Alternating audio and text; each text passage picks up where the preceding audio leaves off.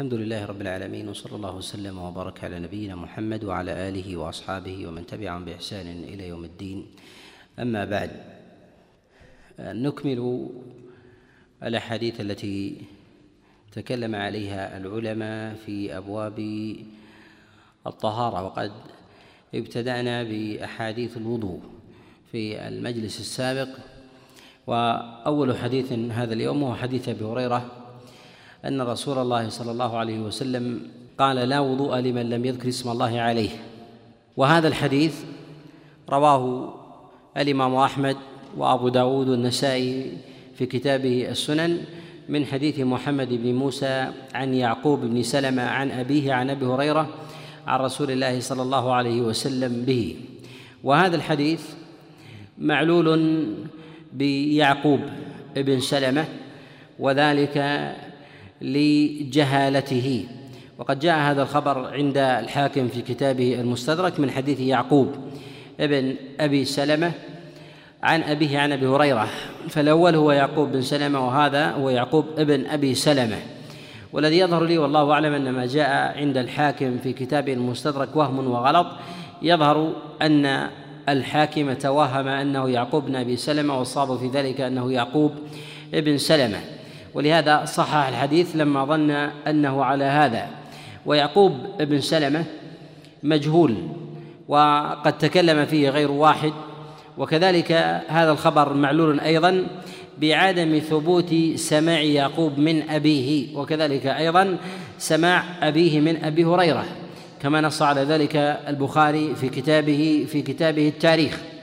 وهذا الحديث حديث أبي هريرة جاء أيضا عن أبي هريرة من وجوه من وجوه أخرى. يعني الأمر الأمر بالبسملة عند الوضوء. وهذا قد رواه الدار قطني في كتابه السنن. من حديث إبراهيم بن محمد عن علي بن ثابت عن محمد بن سيرين عن أبي هريرة عن رسول الله صلى الله عليه وسلم. وهذا الخبر خبر منكر وذلك أنه قد تفرد به إبراهيم بن محمد ويرويه عنه عمر بن أبي سلمة.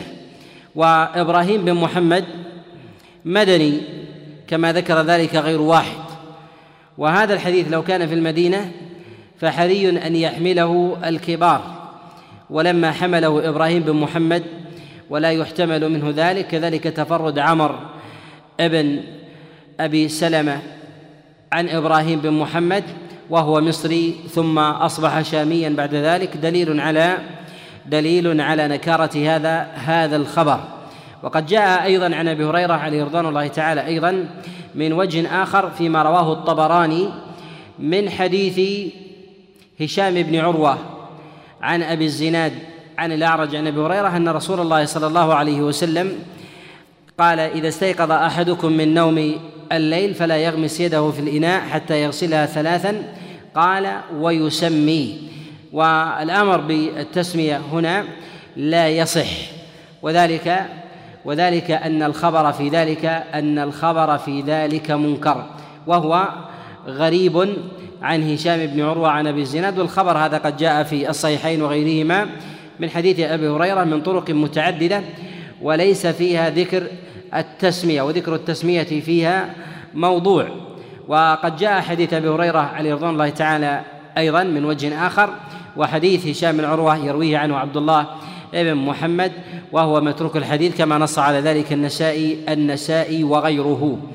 الحديث الثاني هو حديث أبي سعيد الخدري عليه رضوان الله تعالى أن رسول الله صلى الله عليه وسلم قال لا وضوء لمن لم يذكر اسم الله عليه وهذا الحديث رواه الإمام أحمد وأبو داود في كتابه السنن من حديث كثير ابن زيد عن ربيح ابن عبد الرحمن ابن أبي سعيد عن أبيه عن جده وجده هو أبو سعيد الخدري عن رسول الله صلى الله عليه وسلم وهذا الخبر منكر لأنه قد تفرد به ربيح بن عبد الرحمن وربيح بن عبد الرحمن مجهول وتفرد به بروايته كذلك أيضا عنه كثير بن زيد وفي حديثه وفي حديثه ضعف يسير.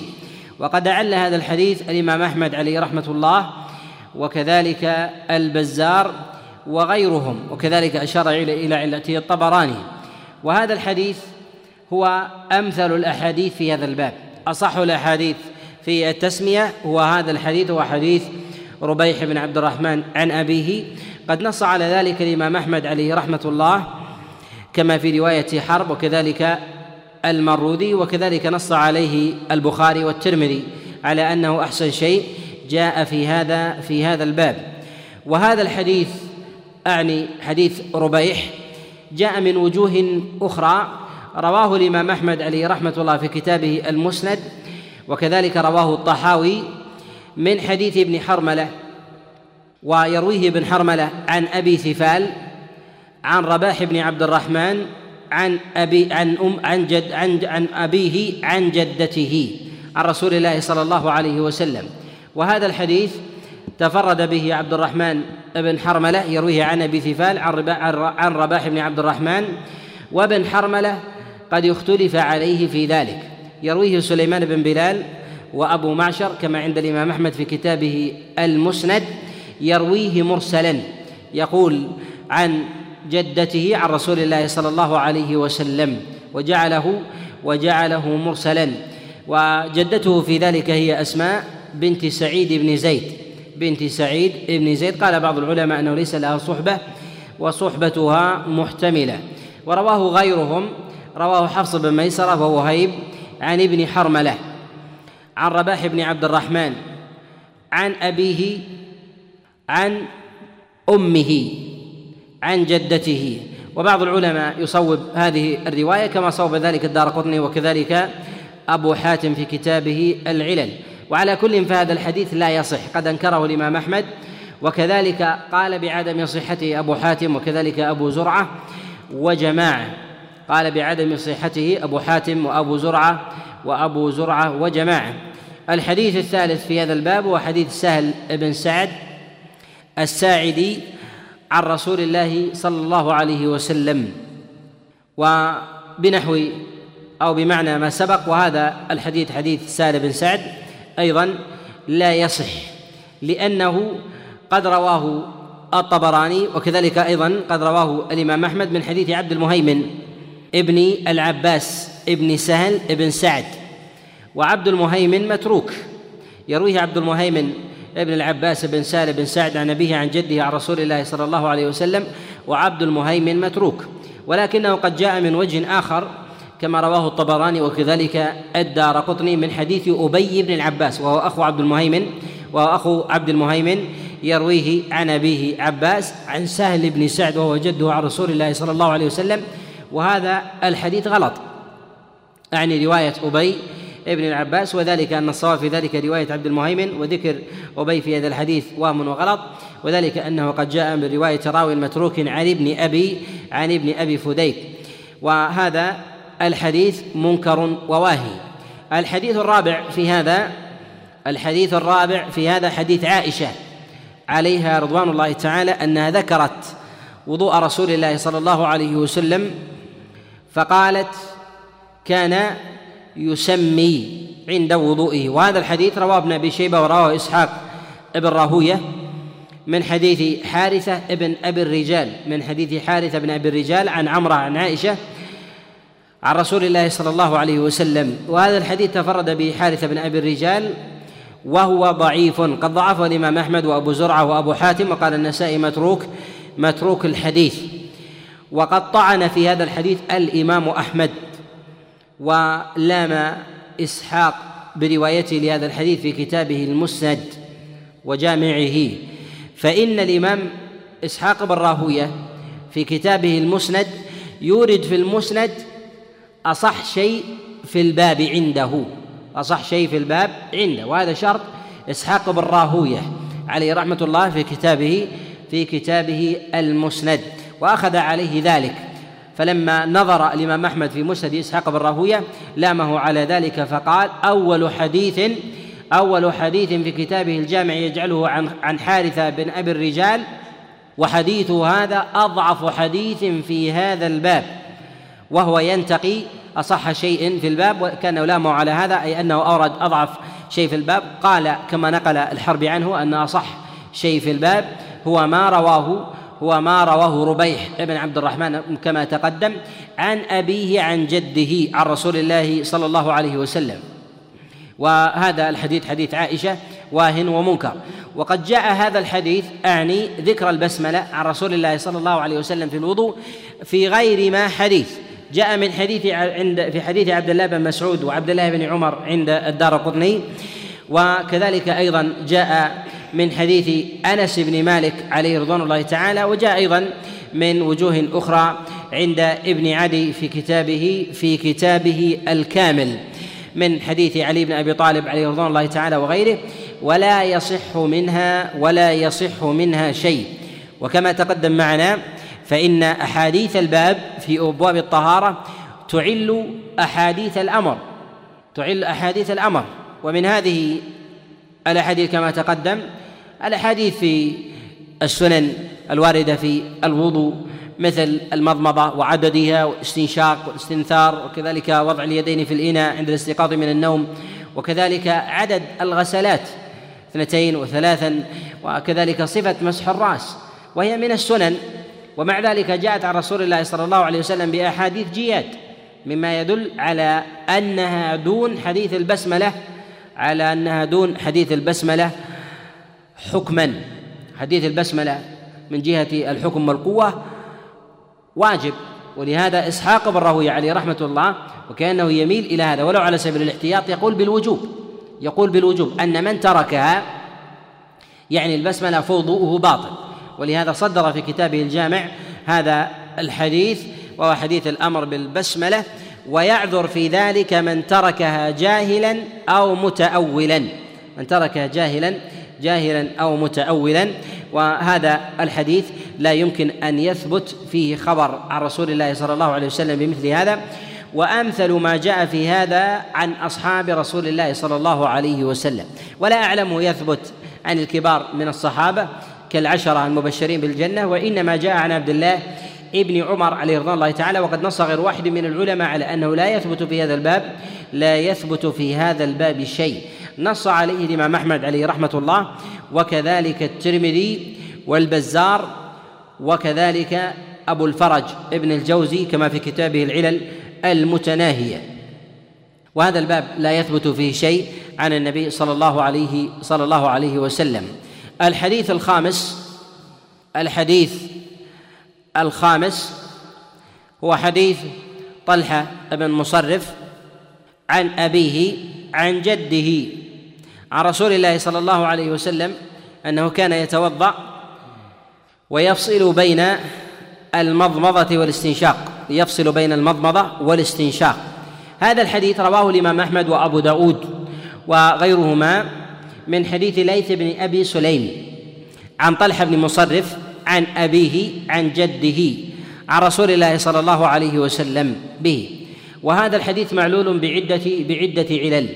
أولها وأقواها هو تفرد ليث بن أبي سليم بهذا الحديث عن طلح عن طلحة. وليث بن أبي سليم لا يتفرد بشيء بشيء ويكون صحيحا. ولا يتفرد بشيء ويكون صحيحا. وحديثه في الأحكام على الإطلاق ضعيف. وقد حكى غير واحد من العلماء الاتفاق على ضعفه وقد ضعفه سائر سائر الأئمة. ويستثنى من حديثه ما يرويه في أبواب التفسير. ما يرويه في أبواب التفسير فحديثه في ذلك لا بأس به وذلك أنه نسخة. وذلك انه أنه نسخة. أخذ هذه النسخة من القاسم بن أبي بزة ويرويها عن مجاهد بن جبر عن عبد الله بن عباس أو من من قول مجاهد بن جبر ونسخة التفسير صحيحة. أما ما عداها فحديث ليث بن أبي سليم ليث بن أبي سليم لا يحتج لا يحتج بها. وقد تفرد بهذا الحديث عن طلحة ابن مصرف. العلة الثانية في هذا رواية طلحة ابن مصرف. وطلحة أبو مصرف قال غير واحد من العلماء أنه لا يعرف. نعم. ليث بن أبي سليم. العلة الثانية في هذا هو طلحة بن مصرف. طلحة بن مصرف وهو مجهول. قال ذلك غير واحد من العلماء كما أشار إلى هذا أبو حاتم وغيره. وقد تفرد بهذا الحديث عن أبيه. قد تفرد بهذا الحديث عن أبيه. والعلة الثالثة في ذلك أيضا أبوه. قيل أنه لا يعرف. والعلة الرابعة في هذا جب طلحة. قد اختلف في صحبته. قد اختلف في صحبته. أهل بيته يقولون إنه لم يسمع. يقولون إنه لم يسمع من رسول الله صلى الله عليه وسلم شيئا وليس له صحبة. كما نص على ذلك يحيى بن معين. يقول يحيى بن معين المحدثون يقولون إنه له صحبة وأهل بيته يقولون ليس له ليس له صحبة. وعلى كل سواء كان له صحبة أو ليس له صحبة فالحديث لا يصح لا يصح إليه. والعلة الأخيرة في هذا نكارة المتن. المتن في ذلك المتن في ذلك منكر. المتن في هذا منكر. ولهذا أنكره الأئمة الحفاظ من فقهاء الحجاز. أنكره الأئمة الحفاظ من فقهاء الحجاز. وذلك أن الثابت في وضوء رسول الله صلى الله عليه وسلم أنه أنه كان يجمع المضمضة والاستنشاق من كف واحدة ولا يفصل بينها ولا يفصل ولا يفصل بينها. وأحاديث الفصل بين المضمضة والاستنشاق واهية. وأحاديث الفصل بين المضمضة والاستنشاق واهية ومنها ومنها هذا الحديث وحديث آخر يأتي يأتي الكلام الكلام عليه. وقد أنكر الحفاظ هذه الرواية في الفصل. أنكرها سفيان بن عيينة فحينما ذكر له هذا الحديث قال أيش؟ طلحة بن مصرف عن أبيه عن جده يعني أنه يستنكر هذه الرواية ولم تثبت إلا من هذا من هذا الوجه.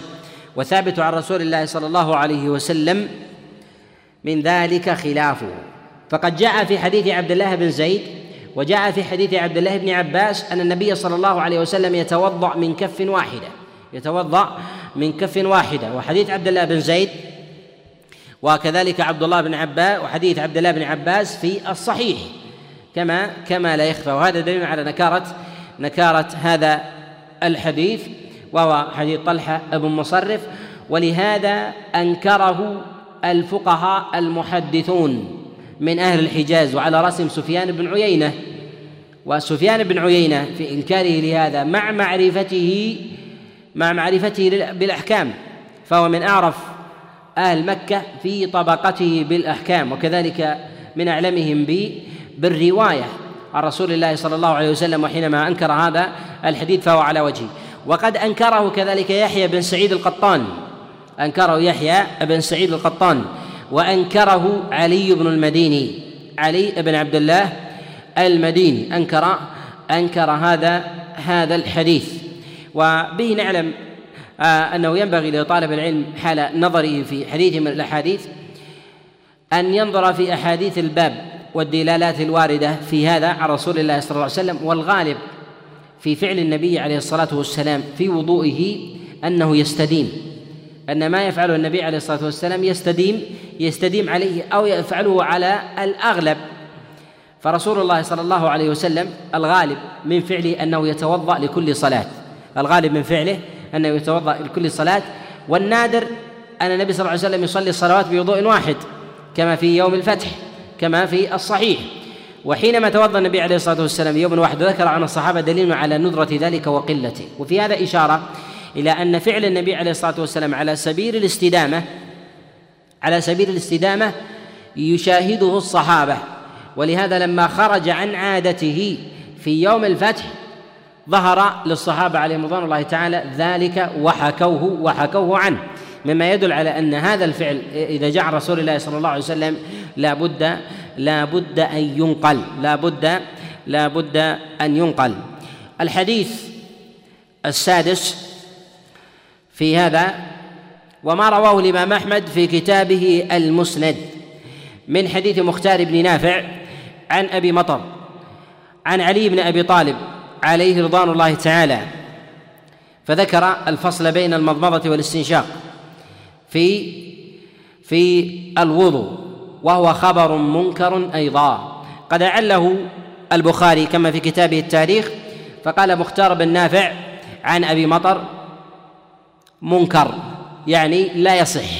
ومختار بن نافع متروك الحديث وحديثه وحديثه مردود. وقد جاء الحديث هذا عن علي بن أبي طالب عليه رضوان الله تعالى من طرق متعددة من طرق متعددة وليس فيها وليس فيها الفصل. جاء هذا الحديث في المسند وجاء في السنن أيضا من حديث عبد الله بن عباس عن علي بن أبي طالب في حكايته لوضوء رسول الله صلى الله عليه وسلم ولم يأتي في شيء من الطرق عن عبد عن علي بن أبي طالب أنه ذكر ذكر الفصل بين بين المضمضة والاستنشاق مما يدل على عدم ثبوته عن علي بن أبي طالب عليه رضوان الله تعالى. الحديث السابع الحديث السابع في هذا نعم شوي شوي. مرفوع نعم. من يعيد الحديث الأخير؟ آه. الحديث الأخير؟ أي. طيب وش العلة؟ الحديث الذي قبله من يذكره؟ أسامة. آه يا محمد والي. أعطنا ثلاث علل. أعطنا ثلاث علل منها. ليث أبي سليم ونكرت المتن أيضا وقد أنكره علماء علماء الحجاز. وإلا لا. طيب الحديث السابع في هذا ما رواه الإمام أحمد في كتابه المسند من حديث زائدة بن قدامة عن خالد بن علقمة. عن خالد بن علقمة عن عبد خير عن علي بن أبي طالب أنه تمضمض واستنشق بشماله. تمضمض واستنشق بشماله. وذكر ذلك عن رسول الله صلى الله عليه وسلم. وهذا فيه إشارة إلى استعمال الشمال بالمضمضة والاستنشاق والاستنثار. وهذا الحديث تقدم معنا الإشارة إلى بعض وجوهه في استعمال الشمال وهذا الخبر تفرد به زائدة ابن قدامة عن خالد بن علقمة. تفرد به زائدة ابن قدامة عن خالد بن علقمة. ورواه غيره عن خالد بن علقمة ولم يذكر الشمال فيه ولم يذكروا الشمال فيه. وإنما ذكر وضوء رسول الله صلى الله عليه وسلم عن علي بن أبي طالب. يرويه عن خالد بن علقمة جماعة. يرويه شعبة بن الحجاج ويرويه كذلك شريك والنعمان كلهم عن خالد بن علقمة عن عبد خير عن علي بن أبي طالب. ورواه كذلك جماعة عن عبد خير عن علي بن أبي طالب عن رسول الله صلى الله عليه وسلم ولم يذكروا فيه ولم يذكروا فيه الشمال. ولم يذكروا فيه الشمال مما يدل على أن الأصل في الوضوء أنه على عادة الإنسان والأيسر له في ذلك والأيسر الأيسر له في ذلك. إن تمضمض بيمينه أو تمضمض بشماله الأمر في ذلك الأمر في ذلك على السعة وتقدم معنا في حديث عائشة وغيرها في قولها وشماله لما كان من أذى لما كان لما كان من أذى. تقدم معنا الكلام الكلام على على هذا. الحديث الثامن وهو ما رواه الإمام أحمد وأبو داود في كتابه السنن من حديث ابن جريج عن إسماعيل بن كثير عن عاصم بن لقيط بن صبرة عن أبيه عن رسول الله صلى الله عليه وسلم أنه قال إذا توضأت فمضمض. إذا توضأت فمضمض. وجاء في بعض الألفاظ أن رسول الله صلى الله عليه وسلم قال أسبغ الوضوء وبالغ في المضمضة والاستنشاق إلا أن تكون صائما. ذكر المضمضة هنا. والأشهر في الحديث هو وبالغ في الاستنشاق إلا أن تكون صائما. وذكر المضمضة في هذا الحديث منكر. ذكر هذه المضمضة في هذا الحديث منكر. رواها أبو داود من حديث ابن جريج عن إسماعيل بن كثير عن عاصم بن لقيط بن صبرة عن أبيه عن رسول الله صلى الله عليه وسلم. وهذا أصرح وأقوى حديث جاء في الأمر بالمضمضة ولا يصح أمر بالمضمضة عن رسول الله صلى الله عليه وسلم شيء.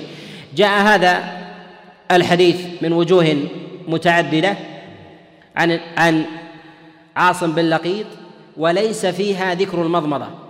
ثم إن هذا الحديث ذكر المضمضة فيه كما تقدم شاذ ولم يأتي عن النبي عليه الصلاة والسلام ذكر المضمضة في هذا الحديث على الإطلاق ولا في غيره على سبيل الأمر.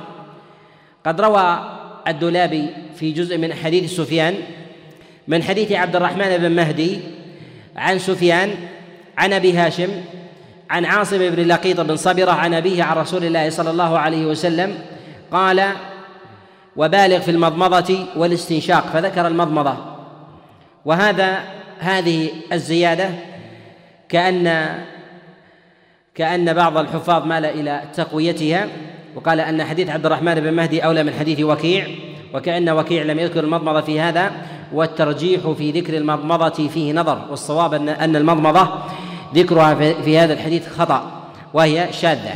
وذلك من وجوه. أولها أن هذا الحديث جاء من غير وجه عن سفيان وليس فيه ذكر المضمضة.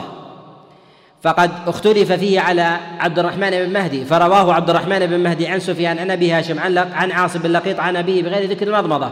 وخالف الرواية التي ذكرها الدولابي في جزء حديث سفيان. وهو الصواب من حديث عبد الرحمن بن مهدي. ورواه وكيع بن الجراح عن سفيان عن أبي هاشم عن عاصم بن لقيط عن أبيه ولم يذكر المضمضة فيه. وقد جاء هذا الحديث أيضا رواه جماعة تبع عليه وكيع في روايته. فرواه جماعة تابعه عبد الرحمن بن مهدي كما تقدم ومحمد بن يوسف الفريابي وأبو نعيم وكذلك عبدان ومحمد بن كثير وغيرهم كلهم تابعوا وكيعا على روايته ولم يذكروا ولم يذكروا المضمضة فيه.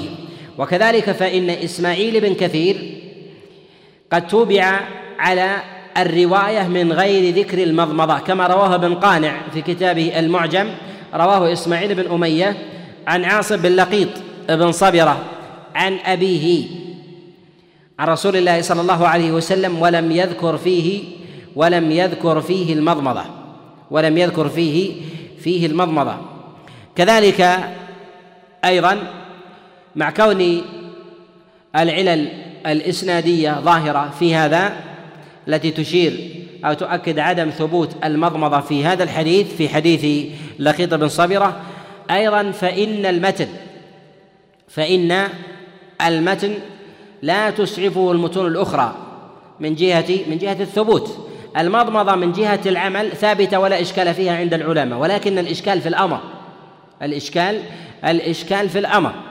وفي هذا الحديث على سبيل التخصيص ذكر المضمضة فيه غير محفوظ. ذكر المضمضة فيه غير غير محفوظ سواء كان بلفظ إذا توضأت فمضمض أو وبالغ في المضمضة والاستنشاق إلا أن تكون صائما سواء الأمر متوجه إلى المبالغة أو الأمر متوجه إلى المضمضة على سبيل العموم. وذلك أن المضمضة جاءت عن رسول الله صلى الله عليه وسلم من الفعل فعلا وهي لا تنفك على الاستنشاق. وهي لا تنفك على الاستنشاق. والاستنشاق جاء الأمر به عند الاستيقاظ من النوم. عند الاستيقاظ عند الاستيقاظ من النوم. وهل الاستيقاظ من النوم أكثر ورودا من الوضوء للصلوات؟ لا والوضوء للصلوات أكثر لأن الإنسان إذا نام على الأكثر الإنسان المعتاد على الأكثر ينام مرتين في اليوم القيلولة ونوم الليل. وهذا بخلاف الناس اللي ينام أكثر من هذا ثلاثة وأربع أربع مرات هذا لا حكم لا حكم له. لهذا نقول إن السنة الواردة عن رسول الله صلى الله عليه وسلم في الوضوء أنه أن المضمضة من فعله لا من أمره. ولما جاء الأمر بالاستنثار عند الاستيقاظ من النوم دل على ضعف الأمر بالمضمضة عند كل وضوء أو في كل في كل وضوء. وذلك أنها لو كانت واجبة لو كانت واجبة لجاء الأمر فيها آكد من الاستيقاظ من النوم باعتبار الاستيقاظ من النوم هو أقل ورودا أقل ورودا من آه، من المضمضة. كذلك أيضا فإن الاستنثار الاستنثار ليس بواجب وقد حكى غير واحد من العلماء الاتفاق. على هذا كما نص على ذلك الإمام الشافعي عليه رحمة الله كما في كتابه في كتابه الأم. قد أشار إلى أنه لم يقل بهذا إلا عطى ورجع ورجع عن قوله. فإذا كان كذلك أيضا فإنه يكون في مسألة المضر من باب أولى. ثم إن آه ثم إنني لا أعلم أحدا من أصحاب رسول الله صلى الله عليه وسلم قال بوجوب المضمضة وإنما هي حكاية فعل. لهذا نقول أنه لا يثبت نقول إنه لا يثبت عن رسول الله صلى الله عليه وسلم أمر بالمضمضة وإنما هو من فعله وهذا محل اتفاق. وذكر المضمضة في وضوء رسول الله صلى الله عليه وسلم متواتر. ولو أردنا أن ننظر في أوامر رسول الله صلى الله عليه وسلم في آه، أو ما نقل عن النبي عليه الصلاة والسلام الأمر به مما هو أقل ورودا من المضمضة لكان لكان ذلك كثيرا. من يعطينا أحاديث في هذا الباب؟ تعل في الطهارة وأمر بها وهي أقل ورودا وهي أقل ورودا. إذا قلنا بالأمر نحن نقول بأن التارك أن التارك لا وضوء له. فما هي الأشياء التي جاء الأمر بها وهي أقل؟ ويل للعقاب من النار. وورود الترك للعقب أقل من مسألة المضمضة. نعم. التخليل فيه الحديث فيه كلام. الأحاديث فيه كلام نعم. تخليل الأصابع. الأمر بتخليل الأصابع وهي دون المضمضة من جهة من جهة الحكم. الأمر بإسباغ الوضوء. الأمر بالاستنشاق.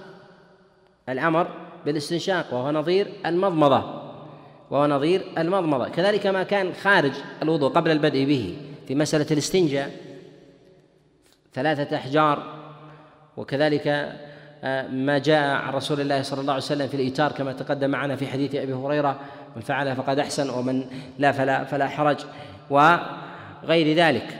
كذلك ما جاء عن رسول الله صلى الله عليه وسلم المسح على الخفين عموما وهو بدل وبالإمكان الإنسان أن أن يتنازل عنه كان الإنسان أن يتنازل عنه ولا مشقة ولا مشقة قوية في في هذا ولكن هي من عمومات التيسير على هذه هذه الأمة.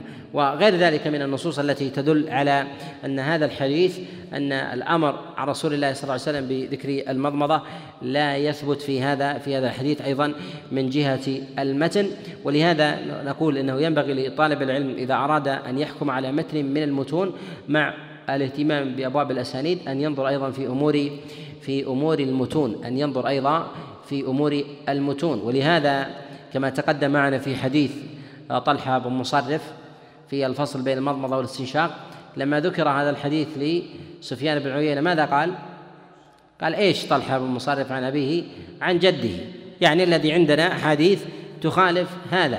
وحينما قال إيش طلحة بن مصرف؟ يعني مثل هذا يثبت به حكم استقر عندنا من حديث عبد الله بن عباس وحديث عبد الله بن زيد وغيرهم عن رسول الله صلى الله عليه وسلم. نثبت به مثل مثل هذا. ومثل هذه الأحكام ينبغي أن تروى بأحاديث الكبار. وقد يقول قائل هنا في حديث طلحة بن مصرف السابق أنه فصل بين المضمضة والاستنشاق. فصل أو لم يفصل المضمضة والاستنشاق موجودة ليست نفيا وإثباتا لها. إذا دلالة هذا المتن دلالة يسيرة وإلا ليست بيسيرة. يسيرة لكن هذا اليسير يتعامل معه العلماء على أنه أصل. في أبواب العلل على أنه أصل. لماذا؟ أنه مشهور. لا بد أن لا بد أن أن يذكر عن رسول الله صلى الله عليه وسلم لأن النبي عليه الصلاة والسلام المعتاد من حاله أنه يتوضأ أكثر من خمس مرات.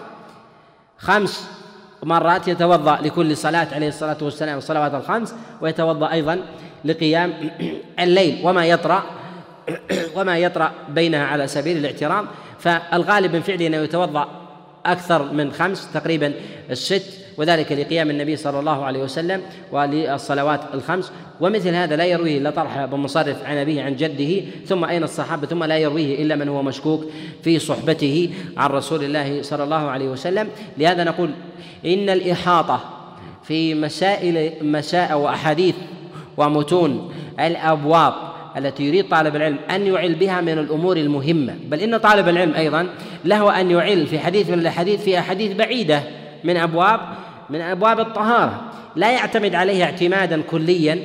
الأسانيد هي الأصل من جهة الإعلال ولكن هي قرائن قرائن في أمور النكارة.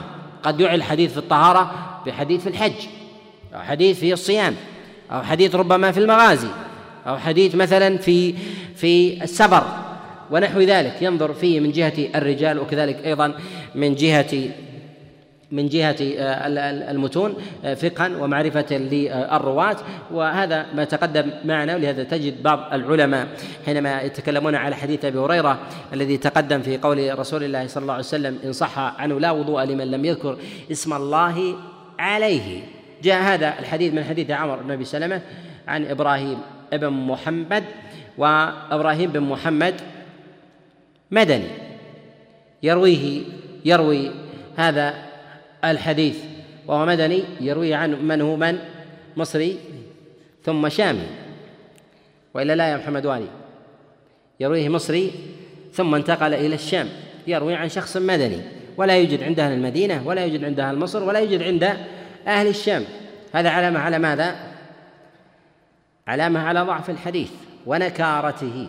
لا على نكارة أهل الشام ومصر. لا وإنما اجتماع مثل هذه التركيبة وهذه المنظومة دليل على نكارة نكارة الحديث. ولهذا العلماء ربما يشيرون إلى علة حديث بذكر أهل بلده فيقولون هذا إسناد شامي. هذا إسناد شامي. بعض الناس يقف على هذه العبارة ويقول أهل الشام فيهم الفضل وفيهم كذا إذا الحديث مقبول. لا هم يريدون غمزة. عندما يقولون إسناد شامي غمزة. لأن الشريعة وين نزلت؟ نزلت في المدينة ومكة. لماذا كلها يتسلسل في الشام؟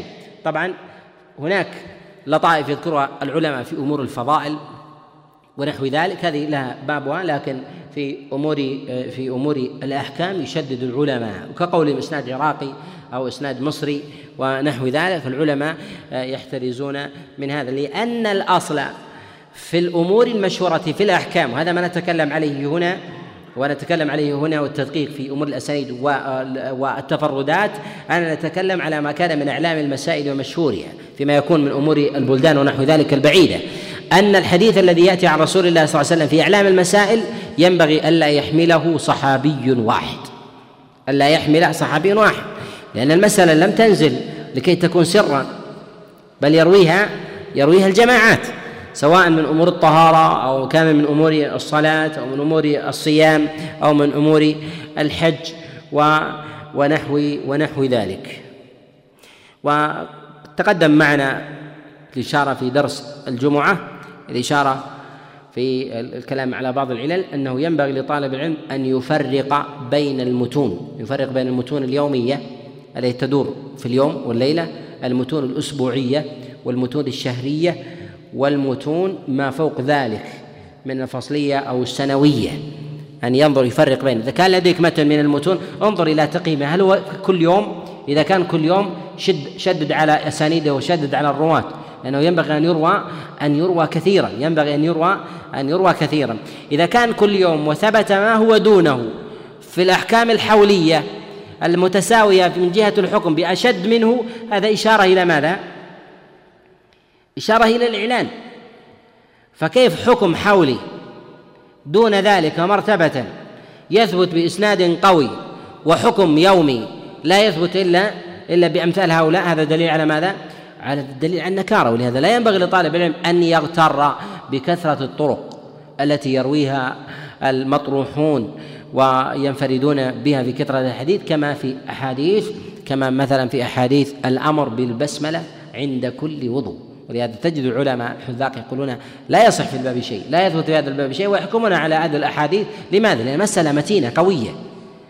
المسائل المتينة القوية لا ينبغي أن يحملها أن يحملها واحد أو اثنين أو ثلاثة. شبيه ذلك بماذا؟ بالأحمال. المعاني من جهة الأحكام كالأحمال كالحجر المتين. إذا جاء شخص ووجدت حجر عند الباب متين ووزنه ثلاثة طن. يقول أنا أتيت به. جبته من المدينة. نقبل هذا؟ ما نقبل. يقول أنت ما يمكن هذا. لا يمكن أن يقبل هذا. لكن لا أتانا عشرة. عشرة يقولون أتينا بمثل هذا الحجر أتينا به من هذا الوادي. يحتمل هذا. يحتمل يحتمل هذا. لكن لو يأتينا شخص مع حصاد صغيرة يقول أتيت بها والرجل أعرج وأعور. ومريض وبه عاهة ويصرع نقبل منه؟ نقبل منه. حملها يسير. كذلك أيضا المتون المتينة ينبغي ألا نقبل ألا نقبلها إلا من الحفاظ الأقوياء. وربما لا نقبل الواحد أيضا ولو كان ثقة في ذاته. ولو قال إني حملت هذه الحجر نقول أنت ثقة يمكن تحلم أو أو متوهم أو نحو ذلك فيك غفلة أو شيء من هذا. وفي ذاتك أنت أنت ثقة. لهذا نقول أنه لا بد من النظر إلى إلى المتون حتى نحكم حتى نحكم ونستوعب نستوعبها من جهة المعاني ثم نقارنها بالمتون الأخرى في الشريعة. في سؤال يا أخوان؟ نعم إن شاء الله. يقول هل نبدع من يعمل بالأحاديث الضعيفة؟ الضعيفة باب واسع. الأحاديث الضعيفة التي يعمل بها الإنسان وضعفها شديد أي مطروحة. وليس له سلف فيها. وليس له سلف فيها. ولم يدل على أصلها دليل. فيقال ببدعية الفاعل فيها لأن الأحاديث المطروحة وجودها كعدمها. وجودها كعدمها. لأن هناك كذابون. رووا أحاديث كثيرة وموجودة أحاديث العلل آه، والموضوعات مليئة بالأحاديث. عن النبي عليه الصلاة والسلام هل كل من تشبث بمتن من المتون نعذره باعتبار وجود متن محكي؟ لا. لكن لو كان الضعف يسير في هذا أو الضعف في الأحكام لكنه لا يصل إلى درجة الطرح. هناك ما يقبل وجهة النظر وهي سائغة وهذا كثير من مسائل الأحكام التي يدور فيها الخلاف عند العلماء في هذا وهي على أمر على أمر السعة وكذلك أيضا مراتب الضعيف متباينة هناك ما يقبل الانجبار وهناك أيضا الضعيف في أمور فضائل الأعمال هناك ما هو من أمور السير والمغازي وغير ذلك. نعم. الإعادة. من يعيد؟ وله جائزة. يعيد الطرق التي ذكرناها. من حديث أبي هريرة إلى حديث علي. إلى حديث لقيط بن صبرة ها؟ له ثلاث. ثلاث جوائز. وجوائز قيمة. ليش؟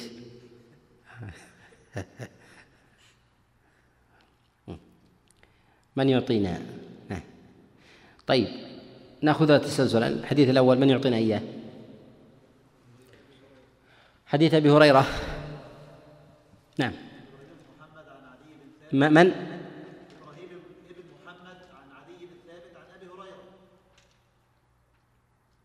لا.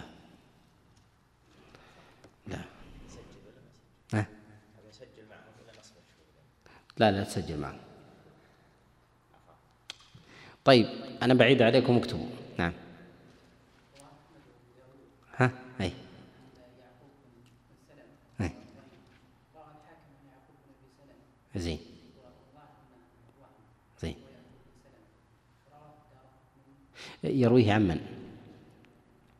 يعقوب بن عن من؟ عن أبيه عن أبي هريرة. نعم.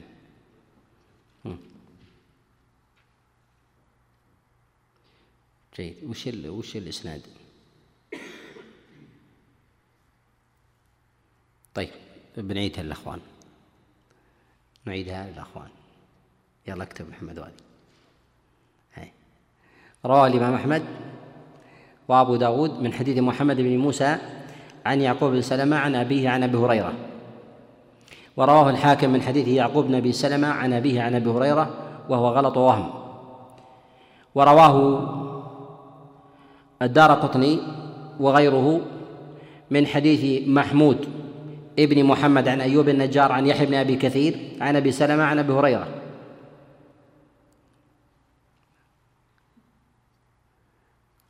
ها محمد تكتب؟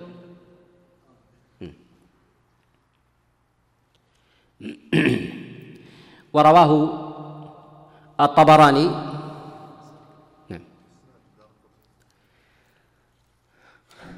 جاء من حديث محمود ابن محمد عن أيوب النجار عن يحيى بن أبي كثير عن أبي سلمة عن أبي هريرة. جاء من حديث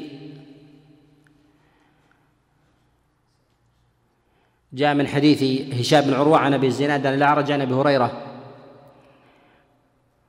في حديث أبي هريرة المشهور قال النبي صلى الله عليه وسلم إذا استيقظ أحدكم من نومه فلا يغسل يده في الإناء حتى يغسلها ثلاثا ويسمي. وهذا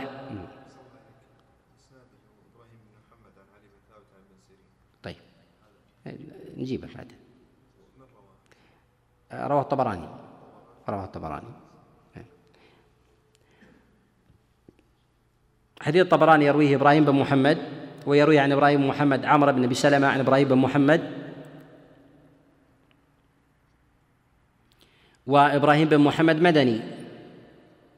إبراهيم بن محمد مدني وعمرو بن سلمه مصري ثم انتقل إلى الشام. وهذا الخبر أيضا وهذا الخبر منكر. جاء الحديث من وجه من وجه آخر من حديث علي بن ثابت عن محمد بن سيرين عن أبي هريرة عن رسول الله صلى الله عليه وسلم. وهو خبر منكر أيضا. الحديث الثاني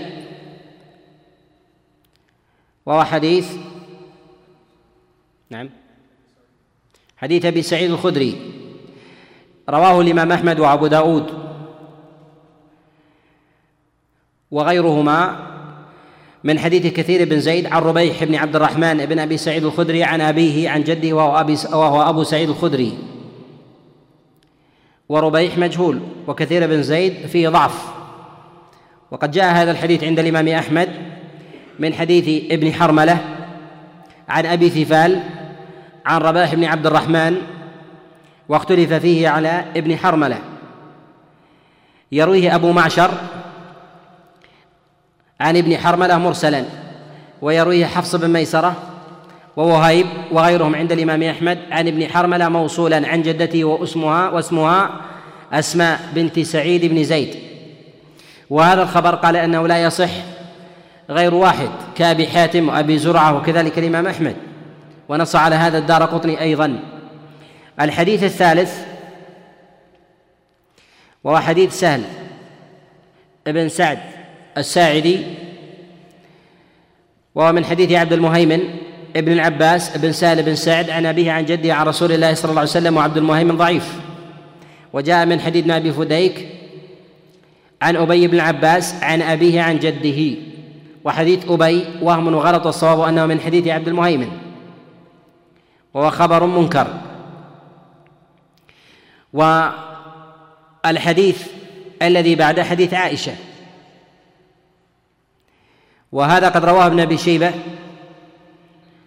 وإسحاق بن راهوية في كتابه المسند من حديث حارثه بن أبي الرجال عن عمرو عن عائشة. وحارثه بن أبي الرجال ضعفه الإمام أحمد وأبو زرعة وأبو حاتم. وقال النسائي متروك الحديث حارثه بن أبي الرجال عن عمرو عن عائشة عن رسول الله صلى الله عليه وسلم. وقد جاء أيضا من حديث عبد الله بن عباس وعبد الله بن مسعود وعلي بن أبي طالب وأنس بن مالك وهي واهية ولا يثبت في الباب شيء نص على هذا الإمام أحمد والبزار والترمذي وغيرهم. الحديث الذي بعده نعم. حديث أبي سعيد هو نفس حديث أبي هريرة. حديث أبي سعيد وأبي هريرة وسعيد بن زيد وهي واحدة. وحديث عائشة آه، أنها ذكرت وضوء رسول الله صلى الله عليه وسلم وقالت كان يسمي عليه فيسمي. وهو خبر منكر. الحديث الذي يليه و... نعم. حديث طلحة بن مصرف عن أبيه عن جده ويرويه ليث بن أبي سليم عن طلحة بن مصرف عن أبيه عن جده عن رسول الله صلى الله عليه وسلم أنه كان يفصل بين المضمضة والاستنشاق. والحديث معلول بالعلل التي تقدم الكلام عليها. الحديث رواه الإمام أحمد وأبو داود في السنن. الحديث الذي يليه حديث علي بن أبي طالب. ويرويه ذكرنا حديث عبد خير ولا أبو مطر؟ ها؟ حديث عبد خير عن علي بن أبي طالب يرويه زائدة بن قدامة عن خالد بن علقمة عن عبد خير عن علي بن أبي طالب. أن رسول الله صلى الله عليه وسلم كان يتمضمض ويستنشق ثلاثا بشماله.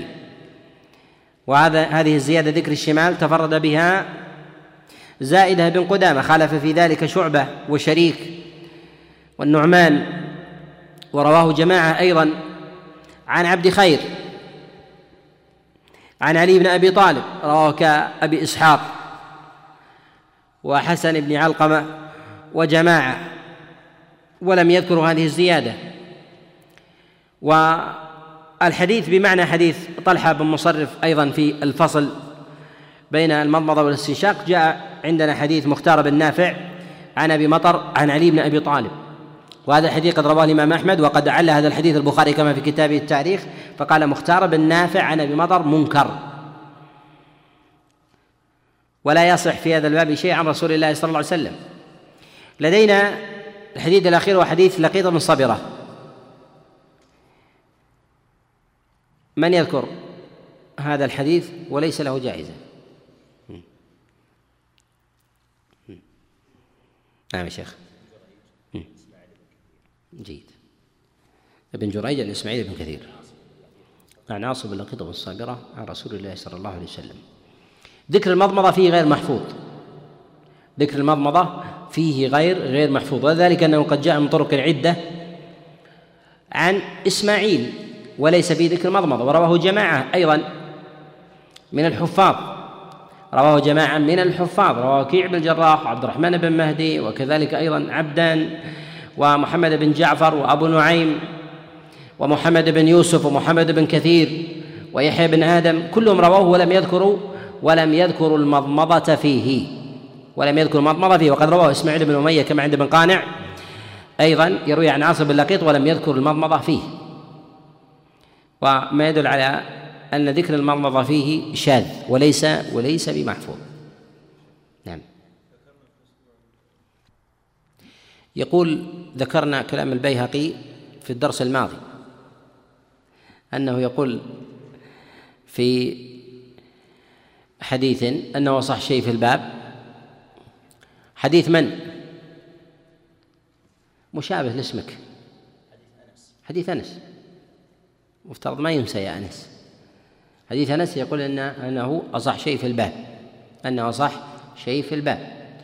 وجاء عن أحمد أنه قال أصح شيء في الباب حديث ربيح ابن عبد الرحمن عن أبيه عن جده أنه أصح شيء في الباب ويروي عن ربيح كثير بن زيد. نقول إن العلماء بحسب حفظهم ودرايتهم يحكمون على الأحاديث بأنها صح شيء في الباب. والعلماء يتباينون يتباينون في هذا.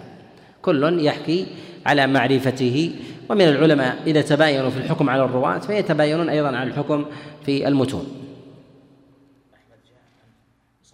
لا يقول أصح شيء في الباب. مع أنه يقول لا يثبت شيء في الباب. لا يثبت شيء في الباب لكن هذا أمثلها. أي نعم. نعم. الحاكم ابن حجر أي في التلخيص يقول هذا. الاجتهاد باب الاجتهاد في هذا واسع. يقوله وغيره أيضا من العلماء المتأخرين يقولون هذا نعم. آه، نقول جاء عن بعض الصحابة. آه، يذكرها لثبوتها عن الصحابة. لكن أن نقول بظاهر النص لا وضوء لمن لم يذكر اسم الله عليه لأن النبي عليه الصلاة والسلام المروي عنه في هذا هذه الأحاديث الضعيفة أنه يقول لا صلاة لمن لا وضوء له. ولا وضوء لمن لم يذكر اسم الله عليه. يلزم من هذا لأنه كما أن لا تصح الصلاة بلا طهارة لا تصح الطهارة بلا وضوء. إذا نعم بلا تسمية. أنه يلزم أن نقول بهذا ولا ولا قائل بهذا فيما أعلم فيما أعلم من السلف. هناك من من يسمي لكن أن نقول بالإيجاب وعدم صحة الوضوء هذا هو الثقيل في الأحاديث. لو كانت هذه الأحاديث كثرة ووفرة وجاء حديث ربيح وجاء معه مثل مثل حديث أنس بن مالك وأمثالها بذكر التسمية مجردة هكذا وتضافرت الأدلة مع الموقوفات لاحتمل. لكن الأمر وبطلان الوضوء هذا شديد. وصلى الله وسلم وبارك على نبينا محمد.